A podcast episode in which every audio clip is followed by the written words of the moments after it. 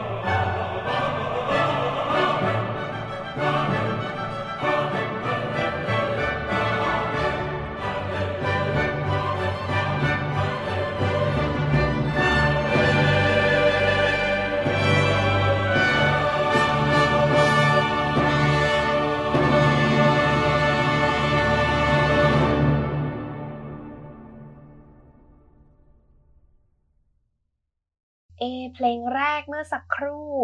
คุ้นหูจริง ๆ เลย ว่าแต่ว่ามันเป็นเพลงอะไรกันนะ เล่าให้ฟังดีกว่า เคยเล่าไปแล้วแต่ขอเล่าอีกสักรอบฟังกันอีกสักครั้งหนึ่งนะคะ หลังจากที่กษัตริย์จอร์จที่หนึ่งเสียชีวิตไปจอร์จที่หนึ่งของอังกฤษจอร์จเฟรเดริกแฮนเดลผู้ที่ก็เคยเป็นนักประพันธ์คนโปรดของกษัตริย์ท่านนี้ ก็ได้รับการจ้างวานจากลูกชาย เขาอีกทีหนึ่งนะคะจอร์จออกัสตัสมาจ้างให้แฮนเดลแต่งเพลงเพื่อใช้บรรเลงในพิธีราชาพิเศษ หรือว่าการขึ้นครองราชของเขาหลังจากที่พ่อของเขากษัตริย์องค์ก่อนหน้าเสียไปต้องบอกก่นว่าแฮนเดลเนี่ยกษัตริย์องค์นั้นนะชอบมากถึงขั้นที่แฮนเดลเป็นคนเยอรมันแต่กษัตริย์บอกว่าอุ้ยฉันมอบสัญชาติให้เลย สัญชาติอังกฤษนะคะ ก็อาจจะแบบ เอ้ยทำไม แฮนเดลที่เป็นคนเยอรมันถึงมาทำงานกับกษัตริย์อังกฤษนะคะ อ๋อ นี่ไง มันเป็นอย่างนี้เอง แฮนเดลหลังจากที่เขาได้รับการจ้างวานมา เขาก็ศึกษาเพลงใหญ่เลย ว่าเพลงประกอบพิธีราชาพิเศษของกษัตริย์ก่อนหน้านี้เป็นยังไงบ้าง เขาก็เลยเรียนรู้แนวทางนั้น แล้วก็เอามาแต่ง มาจัดแบ่งท่อนใหม่ มาอะไร ใช้นักร้องถึง 47 คน แล้วแบ่งแนวร้องออกเป็น 6-7 แนวไม่ซ้ำกันเลย แม้แต่ไวโอลินครึ่งสายเนี่ยนะก็ถูกแบ่งออกเป็น 3 แนว แตกต่างจากออเคสตราที่ปกติจะมีแค่ 2 เท่านั้น ในยุคนั้นถือว่าโอ้ค่อนข้างเยอะนะคะ เท่ากับว่าสีสันของมันก็จะเยอะมากๆเลย ที่จริงแฮนเดลแต่งไว้ 4 เพลงนะคะ เพลงสำหรับพิธีราชาพิเศษเนี่ยแต่ว่ามีแค่เพลงนี้เนี่ยแหละที่ดังโด่งดังขึ้นมาเลย เพลง s a d o k the Priest นะคะ ด้วยความยิ่งใหญ่ของเครื่องสายในตอนเริ่มต้น มีทั้งเสียงคอรัส มีเสียงทรัมเป็ต เครื่องเป่าอลังการงานสร้าง เพลงนี้เนี่ยจึงถูกใช้แสดงในพิธีราชาพิเศษของสหราชอาณาจักรตั้งแต่นั้นเป็นต้นมา โดยเนื้อเพลงเนี่ยถูกนำมาจากไบเบิลในจากพระคัมภีร์ไบเบิลอีกทีหนึ่ง ในปี 1992 ยูฟา หรือว่าสหภาพสมาคมฟุตบอลยุโรปเนี่ยได้ว่าจ้างให้โทนี่บริเทนซึ่งเป็นนักประพันธ์ชาวอังกฤษ ที่เคยทำงานอยู่ในวงการเพลงประกอบหนังเพลงโฆษณา musical อยู่แล้วเนี่ยมาแต่งเพลงให้หน่อยอะเพลงประจำรายการแข่งขันยูฟาแชมเปี้ยนส์ลีกซึ่งในตอนนั้นเนี่ยยังเป็นชื่อ European Football Cup อยู่อ่าเชื่อว่าต้องมีแฟนบอลแฟนบอล ยูฟาแชมเปี้ยนส์ลีกนั่งฟังอยู่แน่นอน ทางยูฟาบอกกับโทนี่บริเทนว่าพวกเขาต้องการเพลงที่มันยิ่งใหญ่เกรียงไกร ใช้วงออเคสตราอลังการมาเลย ซึ่งตอนนั้นนี่มันเป็นที่นิยมมาก ๆ เพราะว่าถ้าใครได้ฟังตอนก่อนหน้ามูฟีพูดถึง retainers ไปสองสาครั้งเลย เปิดเพลงให้ฟังด้วย เพราะว่า retainers เนี่ยไปร้องให้กับการแข่งขันฟุตบอลโลกที่อิตาลีมา ช่วงนั้นคนก็เลยฮิตความเป็นคลาสสิกความเนาะมันแบบหรูหราต้องดนตรีคลาสสิกแล้วก็เพื่อสร้างภาพลักษณ์อันน่ายกย่องให้กับการแข่งขันฟุตบอลยุโรปด้วย ต้องเป็นอะไรที่อลังการ หนึ่งในเพลงตัวอย่างที่ยูฟ่ายกมาเสนอมาเป็นตัวอย่างให้กับบริเทนเนี่ยก็คือเพลง s a d o k the Priest นี่เอง บทเพลงสำหรับพิธีราชาพิเศษกษัตริย์อังกฤษมาตั้งแต่ศตวรรษที่ 18 s a d o k the Priest คือตัวแทนของเพลงที่เป็นการเป่าประกาศให้กับโลกได้รับรู้ถึงการเริ่มต้นของยุคที่ยิ่งใหญ่ใช่ไหมคะ การที่กษัตริย์องค์ใหม่ขึ้นมาครองราช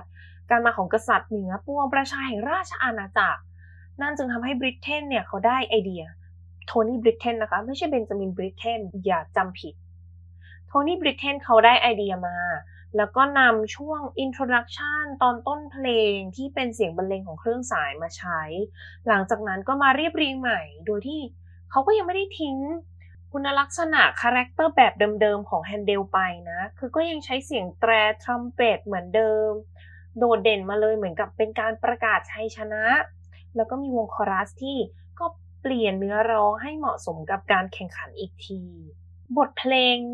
ประจำการแข่งขันยูฟาแชมเปี้ยนส์ลีกถูกบรรเลงแล้วก็อัดเสียงโดยวง Royal Philharmonic Orchestra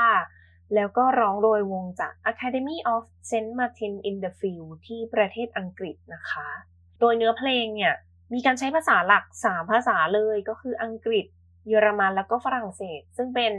3ภาษาที่ถูกใช้มากที่สุดในในยุโรป เพลงนี้ถูกบรรเลงทุกครั้งก่อนแล้วก็หลังการแข่งขัน และในรอบไฟนอลก็ใช้เช่นกันนะคะ ท่อนคอรัสเนื้อเพลงเนี่ยจะเปลี่ยน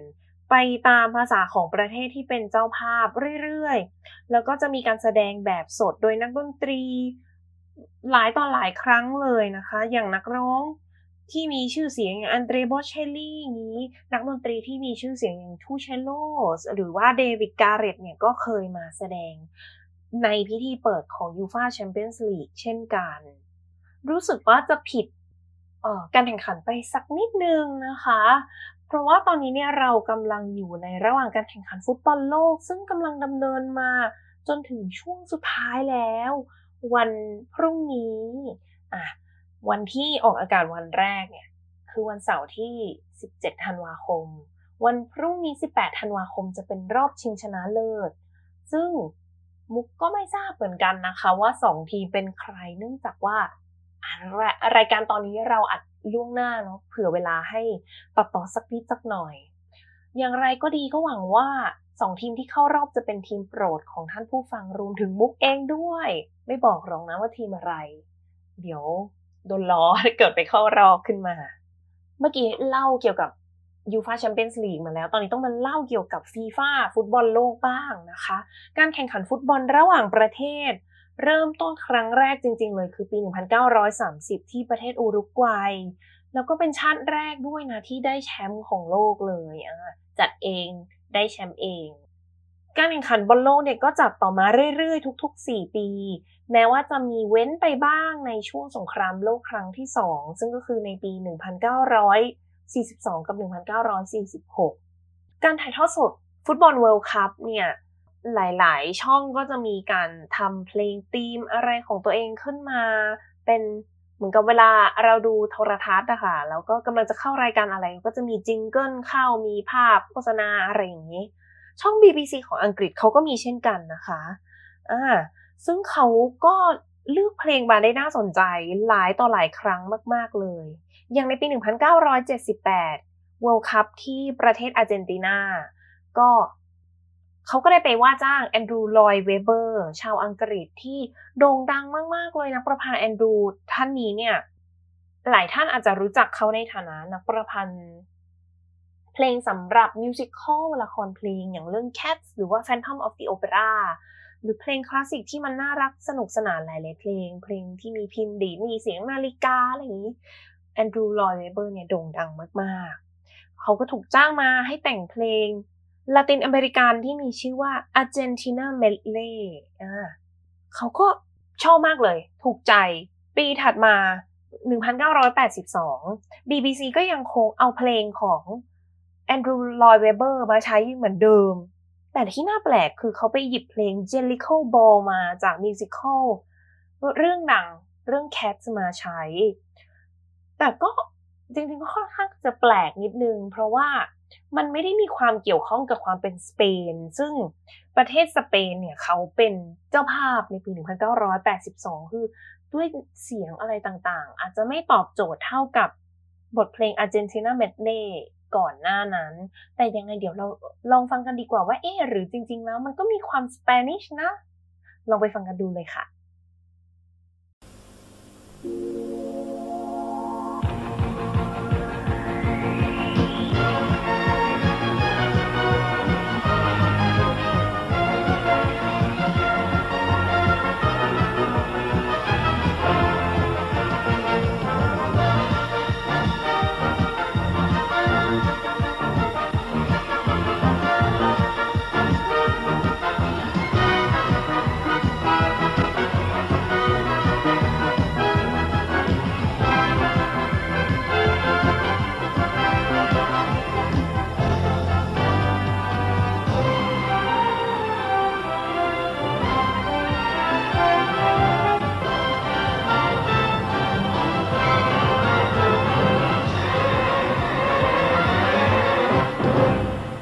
ต่อกันเลย ปี 1994 ยังคงเหมือนเดิมค่ะ BBC มุกขออนุญาตยกมาพูดเลยมุกชอบมากอะ1994 เป็นปีที่จัดฟุตบอลโลกที่สหรัฐอเมริกาอะพูดถึงอเมริกาแล้ว นักประพันธ์ที่โด่งดังมากที่สุดในช่วงนั้นเลย ก็คงจะหนีไม่พ้นเบิร์นสไตน์เจ้าของบทเพลง ดังมากมายโดยเฉพาะจาก West Side Story นะคะ ก็อันเนี้ยเขาก็ยกเอาเพลง I like to be in America ฉันชอบที่จะอยู่ที่อเมริกา ก็มาใช้ในการเปิดรายการฟุตบอลโลกณช่วงนั้น แต่ว่าบอกก่อนว่าใช้แค่ตัวดนตรีนะคะ ไม่ได้มีเนื้อร้องมาด้วย เพราะว่าปีนั้นเนี่ยทั้งอังกฤษทั้งเวลส์แล้วก็สกอตแลนด์อ่าไอร์แลนด์เหนือ จากเกาะอังกฤษเกาะ ราชอาณาจักรทั้งหมดเนี่ยไม่มีใครเข้ารอบเลย ไม่มีใครได้ไปอยู่อินอเมริกาเลย เพราะฉะนั้นจริงๆเราก็คือ I don't like นะ เอ๊ะ หรือเปล่าหรือว่าแบบ I can't be in อเมริกา เป็นเรื่องน่าเศร้าแต่ยังไงยังไงเดี๋ยวให้ไปลองฟังกันดูว่า I like to be in อเมริกาจริง ๆ แล้วเนี่ย เป็นยังไงไปลองฟังกันได้เลยค่ะ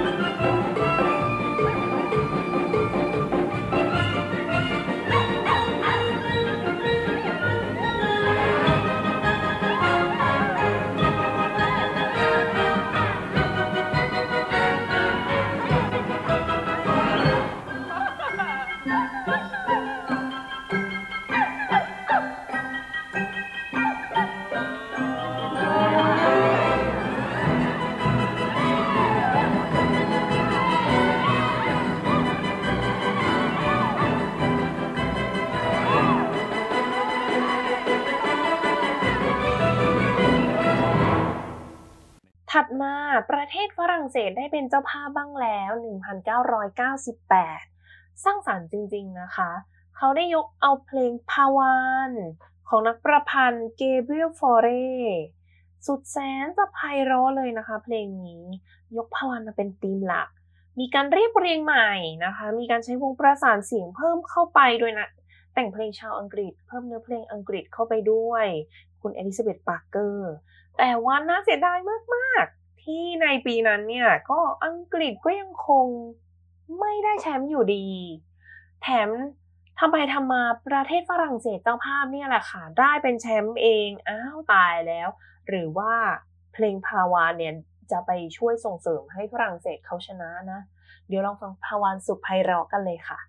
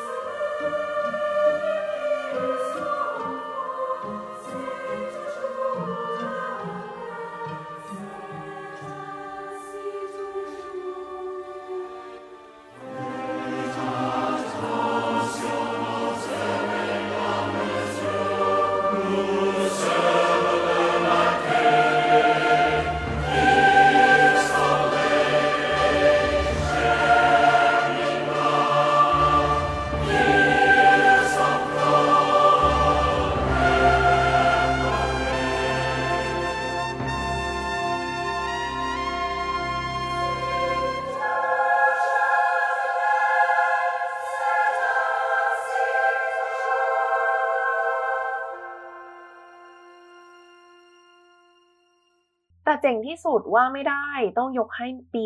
2006 ซึ่งจัดที่ประเทศเยอรมนี เมื่อต้นรายการเราเพิ่งจะพูดไปเนาะพูดถึงนักประพันธ์ชาวเยอรมัน โอนสัญชาติมาเป็นอังกฤษจอร์จเฟรเดริกแฮนเดล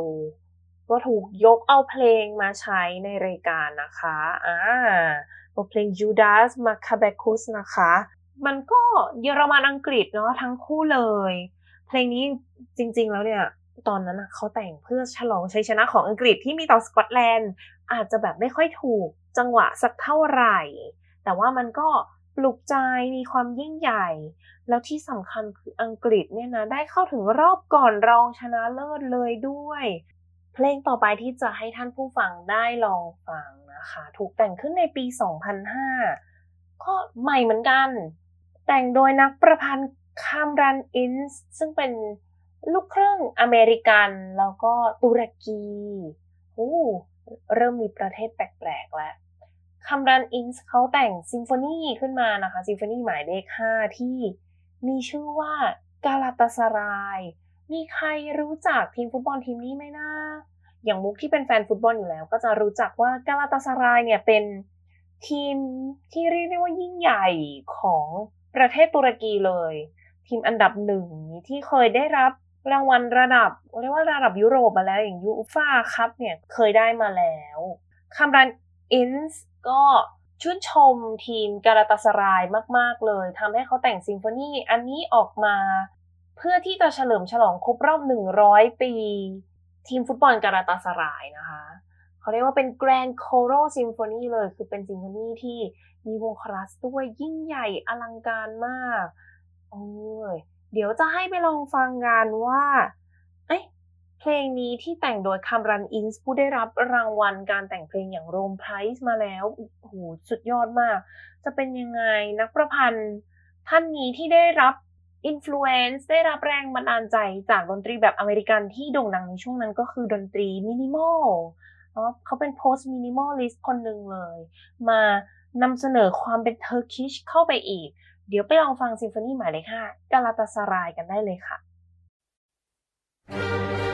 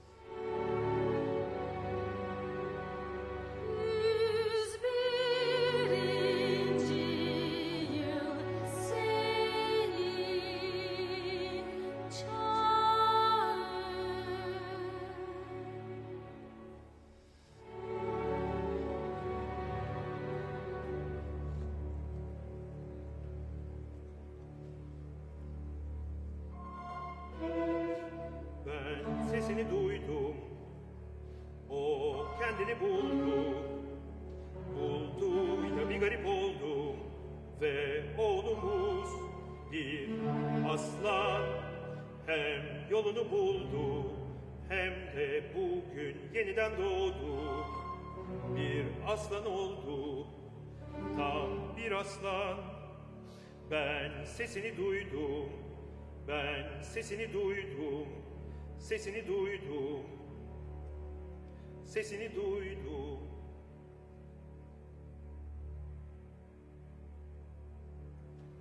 พูดถึงความเป็นมินิมอลมินิมอลทางดนตรีเนาะไม่ใช่แบบว่าร้านกาแฟ จัดบ้านมินิมอลจริงๆ ก็คล้ายๆกัน มันมีไอเดียเหมือนกันเนาะความน้อย ความทำซ้ำไปซ้ำมาของดนตรีของศิลปะ แน่นอนว่ายังมีอีกหลายหลายท่านเลยที่ก็ประพันธ์เพลงที่มีความเป็นมินิมอลนักประพันธ์ชาวอังกฤษท่านนี้เช่นกันนะคะ คุณไมเคิลนีแมนอืม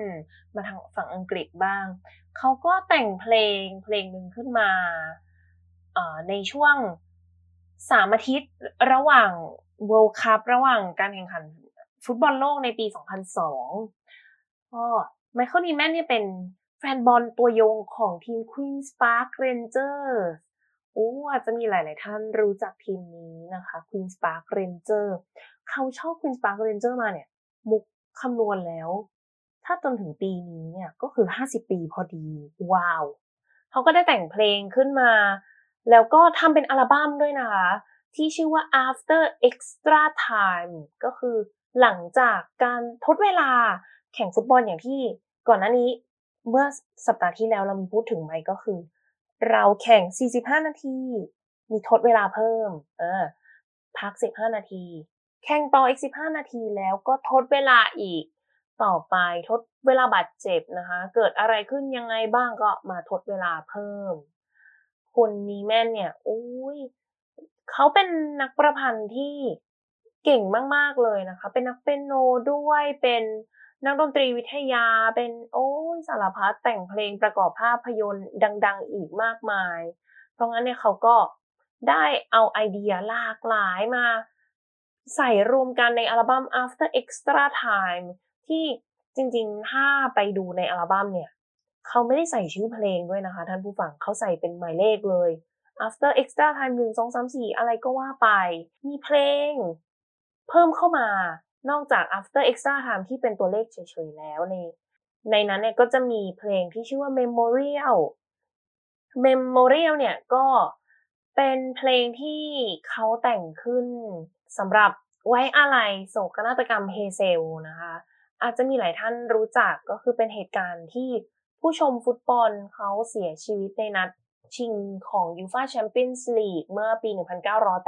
1985 ที่สนามเฮเซล แฟนบอลยูเวนตุสที่ตอนนั้นก็มี